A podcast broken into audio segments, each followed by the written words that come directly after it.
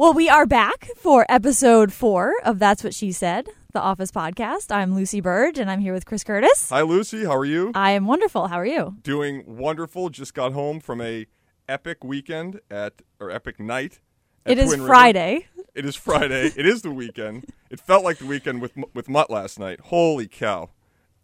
I have seen him hammered before, but I don't think I've seen a sustained buzz like I saw in Mutt last night. It was a six-hour fiesta for Mike Mutnansky. What was he drinking? It's like a twelve-ounce cup, and it's filled to the top with, like, Makers or whatever, Makers forty-six, but I didn't know that at the time. And so I'm drinking it, and he's really he's right next to me because we're sort of crammed waiting in line to go place bets. Mm-hmm. And I'm about to have a sip of mine, and it reeks of booze. Oh, no. And I'm like, he's not, like, that big of an asshole. Mutt's, like, the nicest human guy, human being on the face of the earth. Like, he's not giving me a spiked drink. Mm-hmm. So I'm like, are you sure this isn't alcoholic? And he's like, no, what? Why? And then he's, because he, as he's saying that, his drink is, like, right here. And I'm like, oh, it's your drink. I'm like, oh, it's fine. So I start drinking mine. And then he, like, takes a deep breath and looks at me. He's like, am I drinking too close to you, bro? I, it's not a big deal. Like, I can move. I'm like, no, Mutt, it's not the Did proximity. He call you bro, or did you just add that in there? He may, I don't know. He's like bud or bro. It was a B. Because that would be something. Yeah. Home slice. Oh, what did he say? This dessert is banging? And then so we get to dinner, and then throughout dinner, he's having a, you know, he's just quietly having his drink. He's You can't hate Mutt. He's the nicest guy in the world. And so we, we wrap up dinner, and they bring out these huge dessert trays. And I, I was so full. I had the greatest meal at Fred and Steve's, and I'm like, I'm cooked. I, I almost finished like a twenty-four ounce prime rib, and I'm sitting there, and they bring out the dessert. I'm like, I'm just, I'm cooked. And so I'm like, I'm going to pass. And he would not take no for an answer. He's like, what are you doing? This is awesome. Like, and I'm like, Mutt, I, I just am not hungry. I, I'm not usually a huge dessert guy anyway, and I'm really stuffed. So I appreciate it. And meanwhile, it's making me look like an asshole. Because, like, the people, Steve Diossi's there, who's it's his restaurant, and the general manager of Twin Rivers there, like, I'm not trying to make a big spectacle of the fact and that And Mutt I'm is not, causing a scene about it. Right. And so Mutt's causing a scene about it, and he's like, this dessert, Curtis, is banging. I'm like, okay. Like, okay, now I'll eat it. Like, you got me now. It's banging. And all you do is stand up during dinner. Right. And so I had, Gilroy's flight can- got canceled. So I had to fill spots, or try and fill um, eight to midnight with hosts. And so I'm on my phone, and I think it's rude to be on your phone at the dinner table if you're texting or whatever. So I like, especially a phone call, and we're in this nice private dining area. So I would like go out, and I wouldn't like leave. I would like walk out the door and talk. So, and this happened maybe twice. And then at, later on in the evening, I went up to take a pee, and he's like, all you're doing is getting up at dinner, Curtis. Again, all make, you do is stand up. Uh, making a spectacle, me. All you do is stand up. I'm like, okay, that doesn't even make you sense, moron. And secondly, you're again pointing out something that is like a party foul. Like, just let me be. I'm not. I, I'm letting you eat, drink, do whatever you want. I, I, you can have. I, I hope you're having a great evening. But I do anything, and he's like trying to make a spectacle of it. And then we get to the bar after dinner because we need to go back to the bar. What time it, was this? This was at right at the end of the Bruins game, so like ten o'clock. So we sat down at seven. Oh, my God. The Bruins game, I think, started at seven thirty. Okay. So it's either nine forty-five, ten o'clock, something like that. And Ken and, and Mutt go to the bar, and Ken's, you know, got they both have the uh, Capitals. And Mutt's like, you're such an idiot. You didn't listen to Ken. He's your brother. You love him. Why didn't you listen to him? Again, making me feel, like, awkward and uncomfortable. I'm like, it has nothing to do with Ken, Mutt. I was just betting against what you were betting. And he's, like, screaming at me. And then the Capitals scored an empty net goal. And there's, like, six or seven people around the bar obviously rooting for the Bruins. And he's like, yeah! Like, rooting against the Bruins. Oh, it was so great. I'm like, this isn't a sports book. This is a nice restaurant bar. People aren't, like, rooting against other teams here from Boston, but whatever. That was like us in bubble hockey. It was. At Kings. Empty net goals that all the way. That was a pathetic performance by me. Un- unbelievable performance by Ken. Well, Ken, I so we think that Ken hustled us. He goes there all the time, plays this bubble hockey game. So we're just standing there, and he sees this from across the room, and he's like, hey, guys, are you any good at bubble hockey? The one game in the whole place he mentions is the one he's great at. Absolutely. And he beat me, I think, seven nothing, and you seven nothing, and it, it was it was a massacre. And then the two elements of that. One, there was at least fifteen to twenty arcade games in, at Kings. Yes. And he just zeroes in on this one randomly. And yes. then he kicks both of our asses. And then we play. Well, we had to see that it wasn't rigged. Right. So we play. And we weren't exactly great, but you were better mm-hmm. than me, unfortunately. And he's, like, watching out of the corner of his eye, just, like, smirking at us. Like, oh, my God, you guys are pathetic. Like, embarrassed that he even knows us, that we were so bad. And then a guy from sales comes down. He's like, you never played bubble hockey? U S S R, Curtis? I'm like, no, I haven't. Like, I don't know. I grew up in Dover. We had video games. I, I had know. never – I played foosball, but this is in the family, but not the same. I, I had a foosball table. Uh, yeah. I wasn't very good at that either, but this was, I was so, I couldn't even figure out like how to shoot the puck when I had it, like even, even right. to get it in the position. I, I was so rattled just by Ken's performance because how how is this possible? You and I'm playing Ken. And I'm yelling at you. Lucy's yelling at me like, control the goalie with the, the left. The key is to keep your left hand on the goalie, and then I figured out that's not true. You just kept saying it. You're like, left hand. I was like, I don't know what's going on. It was just too, I, I just wanted you to beat Ken so badly. I know. That, that was, the, the real U S S R hockey team from nineteen eighty could have showed up, and Ken would have stolen. Oh, exactly. That was a nightmare. And they're taking pictures. Pictures of the score, oh tweeting God. them out. And then we wanted to come in the next day, have some fun mm-hmm. with this, and talk about the Christmas party and, you know, what we saw. You know, it, was, it wasn't the craziest night, but it was a fun time. I had mm-hmm. a good time. And Mutt's teasing it a couple times, and every time we get into it, Jerry's like, yeah, but Josh McDaniels and the black coaches. It's like we had no he had no desire to get into it. That's because Jerry wasn't there. Right. And he should have been there. He was invited. During the party, he was invited. By his boss. By his boss. Didn't go. He lives like a mile away now. It's incredible. This, I don't I don't understand. He's the biggest figure in Boston radio. Obviously, mm-hmm. the biggest figure at W E E I. Second to Lauro. Mm-hmm. And exactly. He didn't come. He could have played bubble hockey. He would have he would have he would have gotten such a kick out of seeing Ken dominate bubble hockey. Oh, definitely. And I, I bet you Jerry's a closet bubble hockey guy. That seems like Probably. a Chelmsford type thing. Yes, and maybe Mutt. If Mutt had shown up. Oh my God. Well, Mutt would have been. You would have had to scream at him more than about his left hand. He would have had his right hand on the doers. He would have been trying to play. That would have been interesting. But his back would have looked great. His back looked phenomenal. I'll tell you that last night at dinner. He was slouched over, drinking his booze. Just he, That's why he slouches, so right. you can see more well, of his back. He's got a big back. Yeah, exactly. He's got a very nice back. Um, so we are going episode by episode yes. in the, the office portion of this podcast. Correct. Um, and we are on Diversity Day. What an episode. The second episode of the series. And some have said that this defined the series as a separate office from the British Office. Right.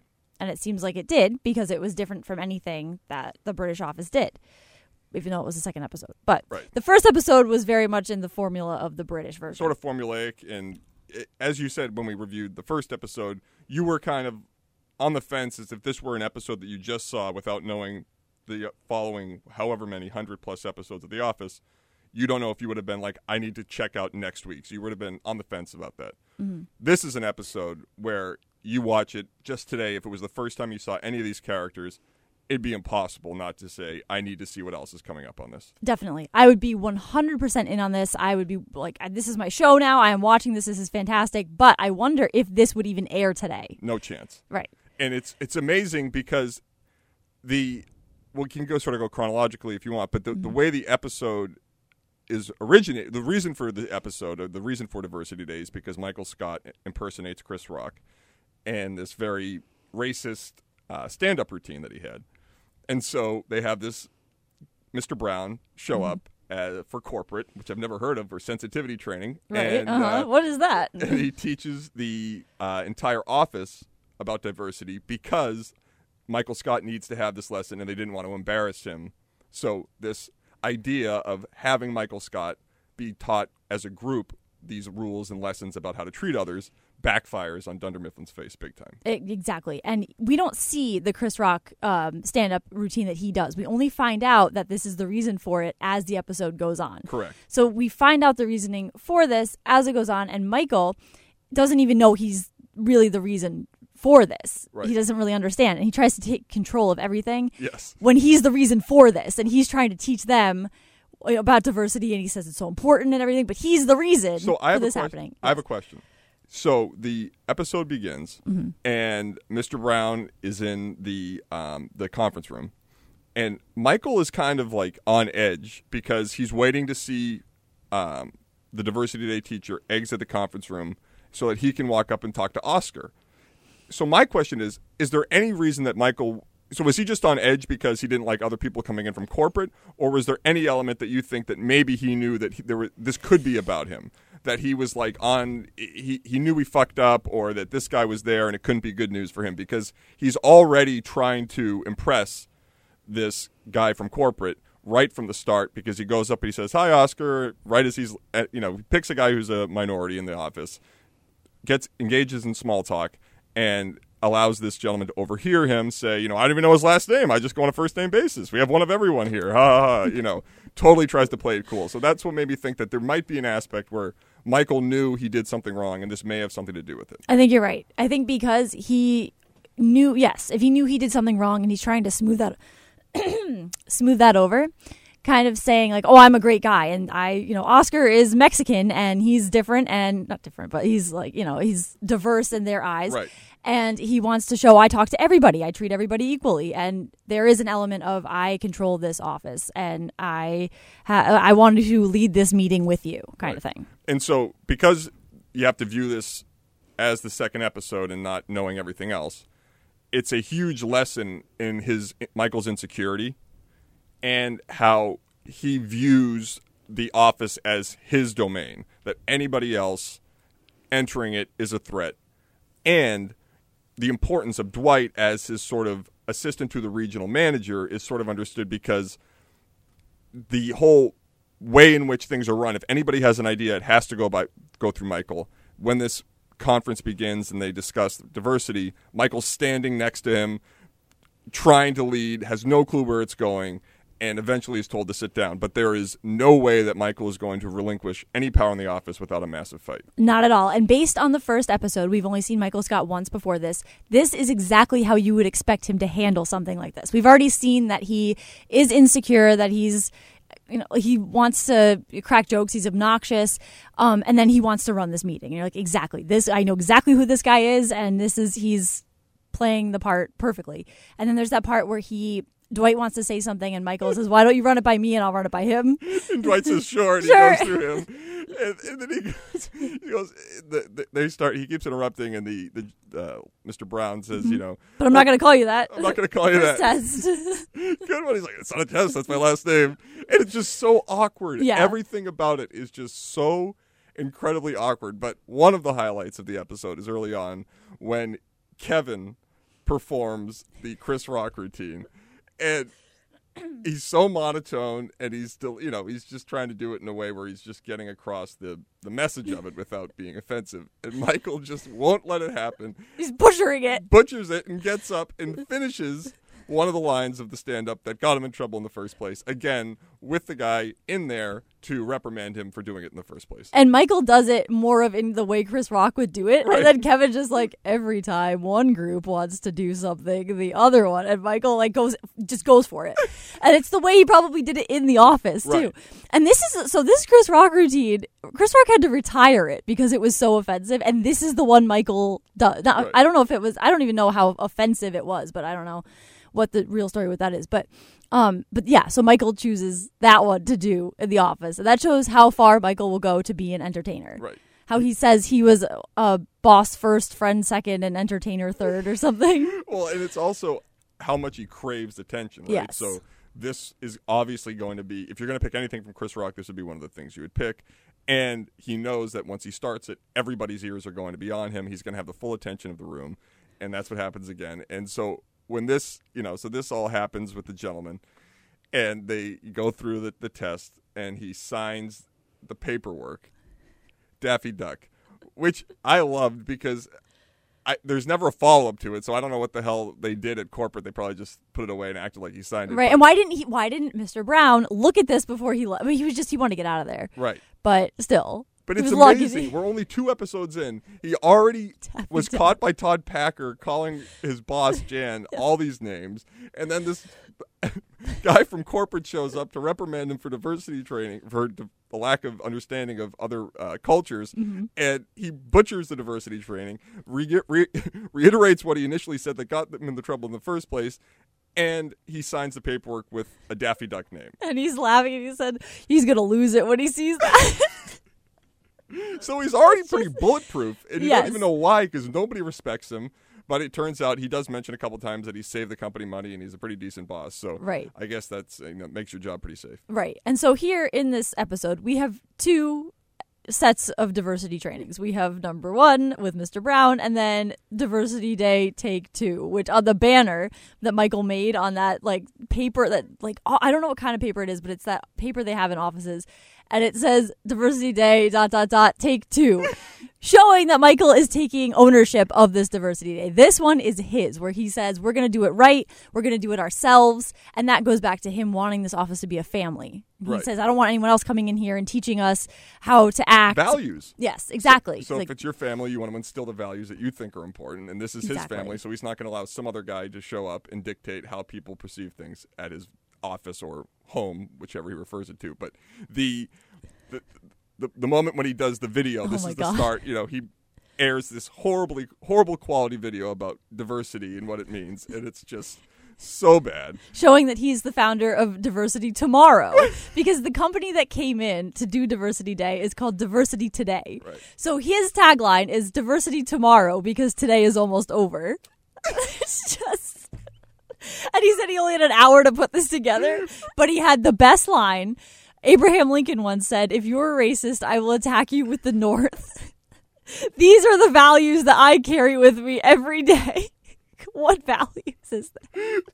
So good. Who wrote that? I want to know if who wrote that. B J. Novak, Mindy. I, K- who wrote that? That's fantastic. That has to be a B J. Novak. Yeah. That seems like something he would say, but that was just... It was remarkable. Awesome writing. And the...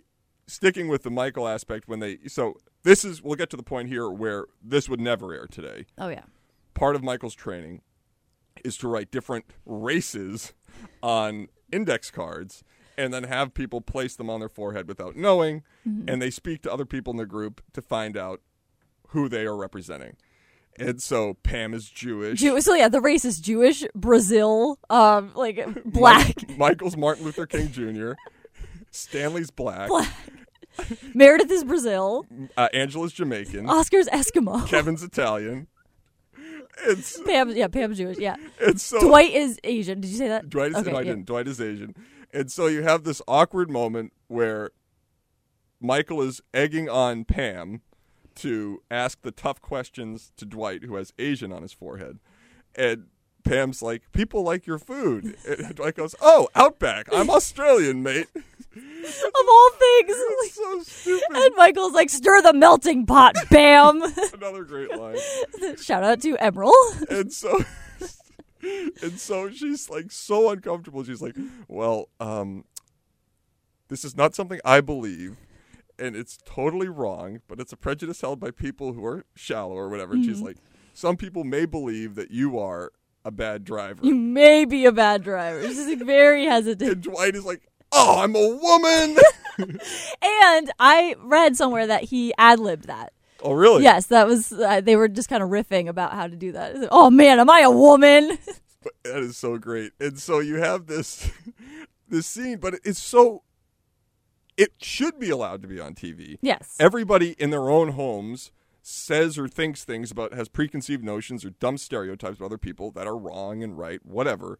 But it's now taboo. In a million years, like, you couldn't have, you know, gay, straight, whatever else. It's impossible to do that on, on network T V today. But this was a scene where it was perfect because they were mocking the people who had these stereotypes. They were right. mocking this idiotic exercise by a dumb guy who's shallow and Michael for putting it together in the first place. And so it's just done great. And my favorite part of that scene is when Kevin's Italian...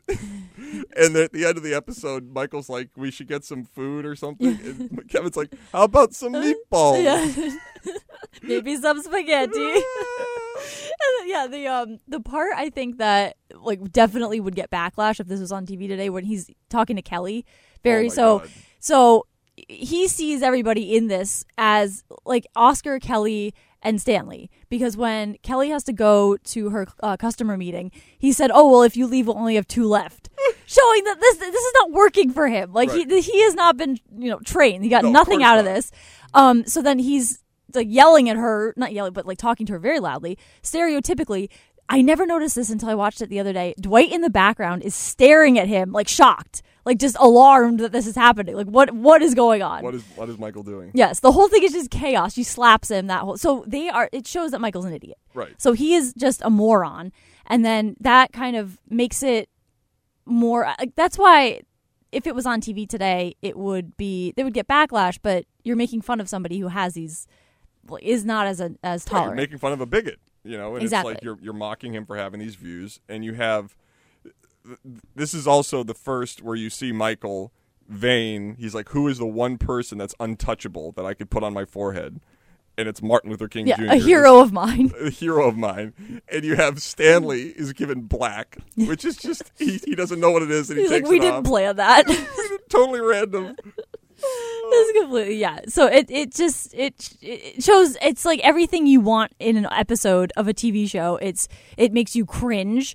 It's just very, it's edgy to a point, but you're still, like, you're making fun of Michael. Right. So it's, it's okay. And the other side of this episode, which was great, which I didn't really p- focus on when I watched it the first couple of times in the past week when I went back to it, was the Jim, Dwight, Pam non-diversity day part of this episode. So in the open of the ep- open of the office, you see Dwight with the shredder. And so I always like seeing where that specifically came from and sort of going back to it. So the episode begins with Dwight calling his biggest client. I mean, sorry, with Jim, Jim. calling his biggest client and Dwight interrupting it with his shredder, and he can't hear Mister Deckard or Eckert, whatever the guy's name Mister is. Yeah, Mister Decker, I think. Yeah. And so he says to um uh, he says to him, So he says to the Mister Deckert, he's like, you know, I, I'm, you know, looking forward to doing more business with you, and he can't hear him. He turns Dwight's shredder off, and then he hears him great, and then Dwight fights back and hangs up the phone, which is interesting because the first two episodes that air for The Office in America, Dwight is almost equal in terms of the aggression with Jim. Right. And it's very much about the domains that they have, their desk. The first episode, you have uh, Jim and the pilot putting the pencils in, Dwight getting mad about the papers being in half centimeter onto his side of the desk. And then in this episode, you have Dwight doing his shredding at his desk and Jim trying to make a sale and Dwight really sort of being an equal and fighting back and, you know, turning off his phone tit for tit. Right, tit for tit. That's not the expression. But this all happens. These crazy meetings, one with the guy from corporate and one with Michael, are going on. And Jim is unable to close the deal. Right. And Dwight swoops in. I believe it was Dwight. Yes. And makes the sale, which is his biggest client. Mm-hmm. Because then he gives Dwight the champagne, this little champagne bottle right. he buys, which is crazy to me that Dwight would mess. This is how far they will go to prank each other or mess with each other, is Dwight is messing with his business. Right. And Dwight is all about business and selling paper, which, I mean, I guess that makes sense because he took Jim's client. But this is Jim's biggest client and right. his biggest sale. And he hang when he hangs up the phone, that's more extreme than unplugging a shredder. Oh, of course. So this is Dwight really early on. It's like, wow, these guys are rivals, like, you know, Red Sox Yankees, not like, you know, B C Clemson. Like, this is a real matchup that looks to be something that's going to be pretty balanced. Obviously, we find out that it's not as one side. It's very one sided. Mm-hmm. But you have um, a real other side of Jim that you see where my, Dwight views this job as his life. He wants to be the best salesman he can possibly be. His goal is to be Michael Scott. This is a field that he's very passionate in. Whereas Jim loses his biggest sale, has a whole day dealing with Michael's stupidity. Not only does Jim lose his biggest sale, he loses it to this guy he hates at the cube next door. Mm-hmm. But at the end of the episode, Pam rests her head on his shoulder. And at the end of the episode, Jim says, it was a great day. Right. So you know that for Jim, all that really matters to him is finding someone he loves there. Whereas the sale is, t- if, it, if he if he could pick one, pick getting a sale from his biggest client or having that moment with Pam, he would pick Pam every day. Exactly. And sh- and also it's one moment, like one very small moment in the whole day, and that changes everything for him. His entire mood. Yes, exactly. And it's also, you see, in that regard, you see how Jim is very unselfish, right? He mm-hmm. only wants, he wants to be with her. He wants her to be happy. And at the other thing I noticed in this episode about Pam and Jim is that um, Ryan is at uh, Pam's desk. Yes, yes. So he's watching Chappelle's Show, right. Which is interesting because Chappelle had skits that were maybe as uh, like edgy oh, as Chris Rock. Yes. I mean, so that's him watching that in The Office, but he knows not to actually reenact. Oh my God, I'm not getting everything over. Um, reenact what Chappelle is doing because right. he knows that's not socially acceptable in an office setting. But Michael will watch this and run out and say, "Hey guys, here's Chris right. Rock. I got to share this with everybody." Right. Right. And so in that in that scene, he goes. They they, they start talking, and Jim, she uh, Ryan says to Jim, "She's pretty cute, isn't she?" And he's like, "Yeah, she's engaged." And Ryan goes, "No, the girl in the sketch." And he's like, "Oh yeah, whatever." Yeah, she's hot. And so that was very early on. We obviously see that he's flirting with her and whatever else, but that was another very early sign from Jim how much Pam meant to him. Beginning of the episode, obviously he's attracted to her. At the end of the episode, she has this moment, fleeting moment with him, and it makes up for the worst day you could have had professionally. So. Exactly. And how come Ryan didn't stop and be like, "Wait, you think Pam is cute?" Like, but I mean, he was watching Chappelle's Show. But well, also still... it could it could tell you that everybody in the office already knew. Oh, true. Yeah, they already, because he's always up at her desk, right? So they kind of already have this, like, "Oh yeah, of course he thinks that she's cute," right? Kind of thing. So, so yeah, yeah I, I think that that was definitely, um, I think that was well known at that point. But the just the the abject disdain that everybody on the show has for Michael is so clear in this episode of just how far he'll take things.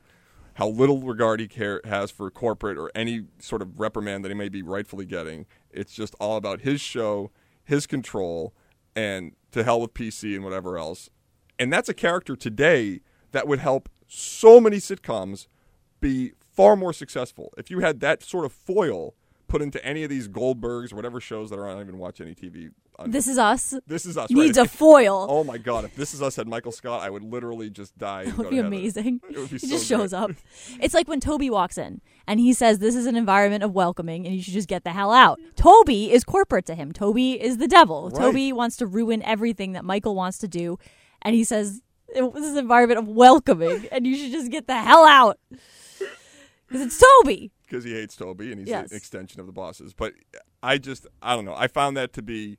Watching back on it, the facial expressions of everybody around the conference room when Michael takes over and they're doing these awkward conversations. And Angela, you know. Jamaican. She, Jamaican. Like. Kevin's like, "Do you want to get high?" And she's just like, "No." I think you do. I think you do, Mon. But yeah, it was a a ten out of ten episode. Oh, it's fantastic. Now. Who do you think complained about the Chris Rock uh, bit that Michael did? Ooh. Did everybody, did Toby, did one person? Hmm. They never really talk about that, how corporate found out about it. If I had to guess, I would probably say Kelly. Oh, that's a good point. And when? When did he do this? When pe- when a lot of people were around? Because Kelly's in the, the back. So did somebody hear it and tell Toby, and then to- Toby tells corporate? Is maybe what happened? Yeah, or, or maybe when Jan was there, somebody, you know what I'm oh, saying? Oh, that could have happened too, because we never see it. We never see it. But I feel like it was definitely, I, I could, I mean, I, I would definitely, obviously, I mean, you could cross off Dwight, Jim, Pam. I can't see them complaining. Yeah. But Kelly's I, a good one. I think Kelly maybe, or Angela. Toby. Angela. Oh, good one. Could but, have. But Dwight, well, I guess they aren't really a thing yet. Yeah. So. Dwight maybe, I don't know. Who would be most offended by it? Probably Angela. Angela or Kelly. Or Kelly, yeah. Stanley would be, just doesn't even think Kelly, about it. He's doing care. his crossword. He right. doesn't he know has, what is no happening. Desire. Yeah. But yeah, that's a good, so yeah, I, w- I would guess Kelly, but who knows, you know, but it was definitely probably Toby who mm-hmm. had to take the complaint to corporate. Right. So that's why he was pissed most at Toby, because he didn't know, maybe he didn't know who complained, but he knew that Toby was the one who exercised the complaint. That too. I, yeah, I wonder if he even knows how this got to corporate. But I wonder also if he would have even done it if the cameras weren't there, because there must have been cameras on him, and then they decided not to show it because it was this Chris Rock bit. Right. Something like that. That would make so sense. So maybe because the, the documentarians thought, we can't air this, so why even like put the footage on the show, I guess, maybe. That's a good point. Could but be. Think about all you have from two episodes of this. You have Jim and Pam. What's going on? You already have the awkward tension with Roy and Jim. You have people around the office now knowing or seeing how Jim is really into this girl. You have the brief second from Pam putting her head on her on his shoulder. Mm-hmm. And then outside of all of that, you have the dysfunction with Jim, with Michael in corporate, where his boss hates him. This person was brought in just to do some boilerplate Diversity Day training was scammed, doesn't even get the thing Diversity signed. Today. Diversity he came in, what did Michael say? Like, he came in and uh, he, what did he say? Something and abandoned us? Oh, yeah. He, just, he yelled at us and abandoned he us. Yelled at us and abandoned us. And he's like, we're going to do this right. And then, yeah, he does it. He sits, he sits on the chair like, I'm really going to get on your level and talk to you. Right. And then he, he said, like, I'm I'm like a um, United Nations. I'm part Scottish, Scottish and English. And he said part Native American. And Oscar says, what part? And two, yeah, whatever. And Oscar says, that fraction doesn't make any sense. And Michael says, it, I, it's hard for us to talk about. They're suffering. See, there's a Liz Warren bit right Exactly. There. Exactly. Michael Scott is Liz Warren. It is so good. And think about what you could do with that today. Oh, yeah. It'll be fantastic. If you did that today on a show, it would make it would be topical. Right. But that would be something that's a little taboo, maybe, for no reason. But people would complain. Right. There it's, would be backlash. And I feel like that that's the reason now there's no line for how small a complaint can be and have it sort of have lasting impact. Because on social media, you can just tweet at a client if it's somebody's show, and then boom, mm-hmm. you're heard, and it's taken down and sanitized. Like, that show would have been a great sort of teaching tool to mock those that hold these beliefs. But Definitely. It will never happen because whoever says anything is going to be shut down. And Michael, in a way, is sort of representing that guy that's no longer existing right. on T V. Right. And it holds up today. The episode right. is, I mean, every episode holds up, but like this one really does. Right. And, and define the show. Right. And it's like Michael is, there are still Michaels out there. Yeah. Just because you don't see them on T V doesn't mean they've stopped existing. Some people think that they're more in existence now. So, like, the fact that we're just going to remove them from T V and those people are just going to go away is so stupid. It's absurd. Right. And then Michael changes as we – I mean, he gets less and less like that. But this is a very stripped-down Michael that oh we God. see here. That is that is Michael at his core doing this. The Michael um, – so the we'll get to it in our next one. But the Michael that, you know, you see early on is as cutthroat, as bananas, as fucked up as can be. I mean – he has no regard for anybody but the eyes on him and the attention that he seeks. Everything else is just sort of collateral damage. Right, possibly because this whole, like, filming his whole life or his whole life at work is new to him. It's exciting that this camera is in front of him and it's still like, oh, what what do I do next to get their attention, to be exciting? Um, and then this is, I guess, the Chris Rock thing. He was probably like, hey, like, come in here, I'll do this Chris Rock bit, and then it spirals into a whole sensitivity trading day. Right. And that's one thing, too, is they wanted to film it all in one day, so they didn't show the Chris Rock bit because it takes time to, like, you know, huh. to complain. And then, so, um, yeah, they wanted to show a whole day, like, just contain it. So they just did the, the training. So maybe that, too, is why they didn't show the Chris Rock Well, that makes sense. bit. Yeah. But from the standpoint of the people filming it, I guess it was maybe like, oh, we don't want to show the Chris Rock bit in our documentary. I don't know. Could you imagine walking into a conference room at work? You don't know what's on your forehead. The cards you, on there. You see a card in front of you that says Jamaican, and you have to talk to them so they know what they are, and using the terms that are used to disparage them. Like, oh my yeah, God. Yeah, when you when you're watching this, you're like, oh, it's funny, but you look at it at the bigger picture, and this is just ridiculous. It's, it's just hysterical. And they're all like, they're.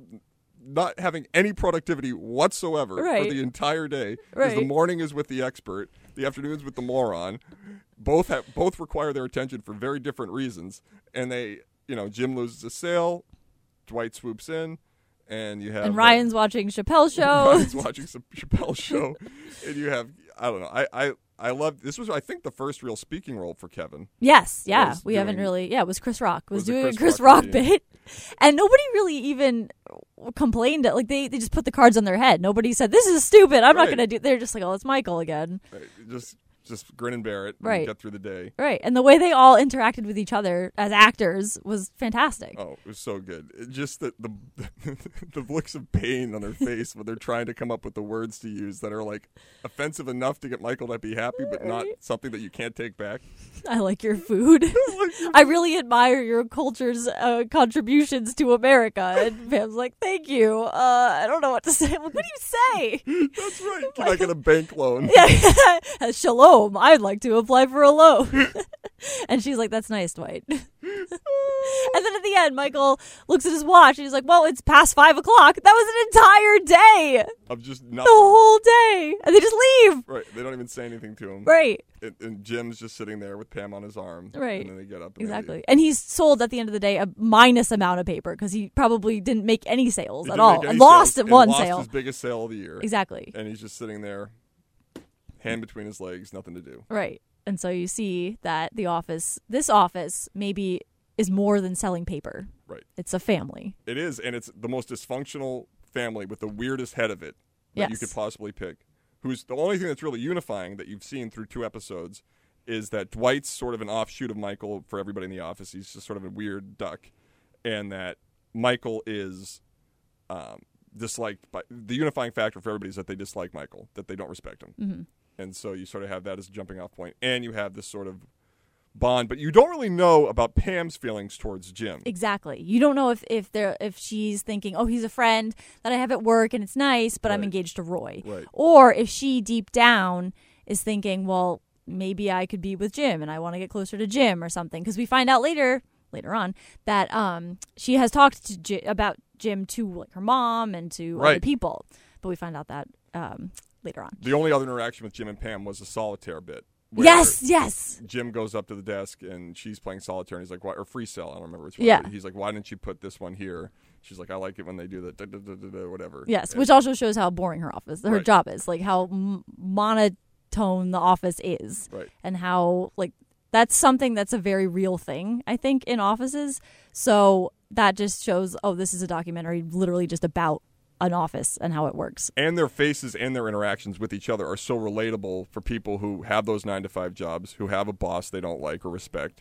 And you can just tell by their interactions with each other, even when they're nonverbal and Michael's talking, you can connect pretty early on and see that these people, they're none of them are stars. They're not like people that you wouldn't run into at your office yourself. Right. And you can sort of connect on that level and be like, wow, what the hell would I do if I had to put Jewish on my forehead right. and talk to someone about being an Asian? Right. Would and, I do that or would I – no one else further complained about Michael to corporate. Right. And no one said, oh, well, he like took over Diversity Day and this is what he did. Because somebody would definitely do that in an office today. Oh, absolutely. So then there would be another like another training and another, it would just be endless. Right. So I don't know. But we see more dysfunction in the healthcare episode, oh, which is God. episode three. My Netflix may have rolled into that a couple yeah, times. Mine did too. And I was watching it. Oh, my God. What an episode. Yes. What a tease for uh, our next episode, which will be about the uh, healthcare. Can't wait. Episode three. So we will see you next time.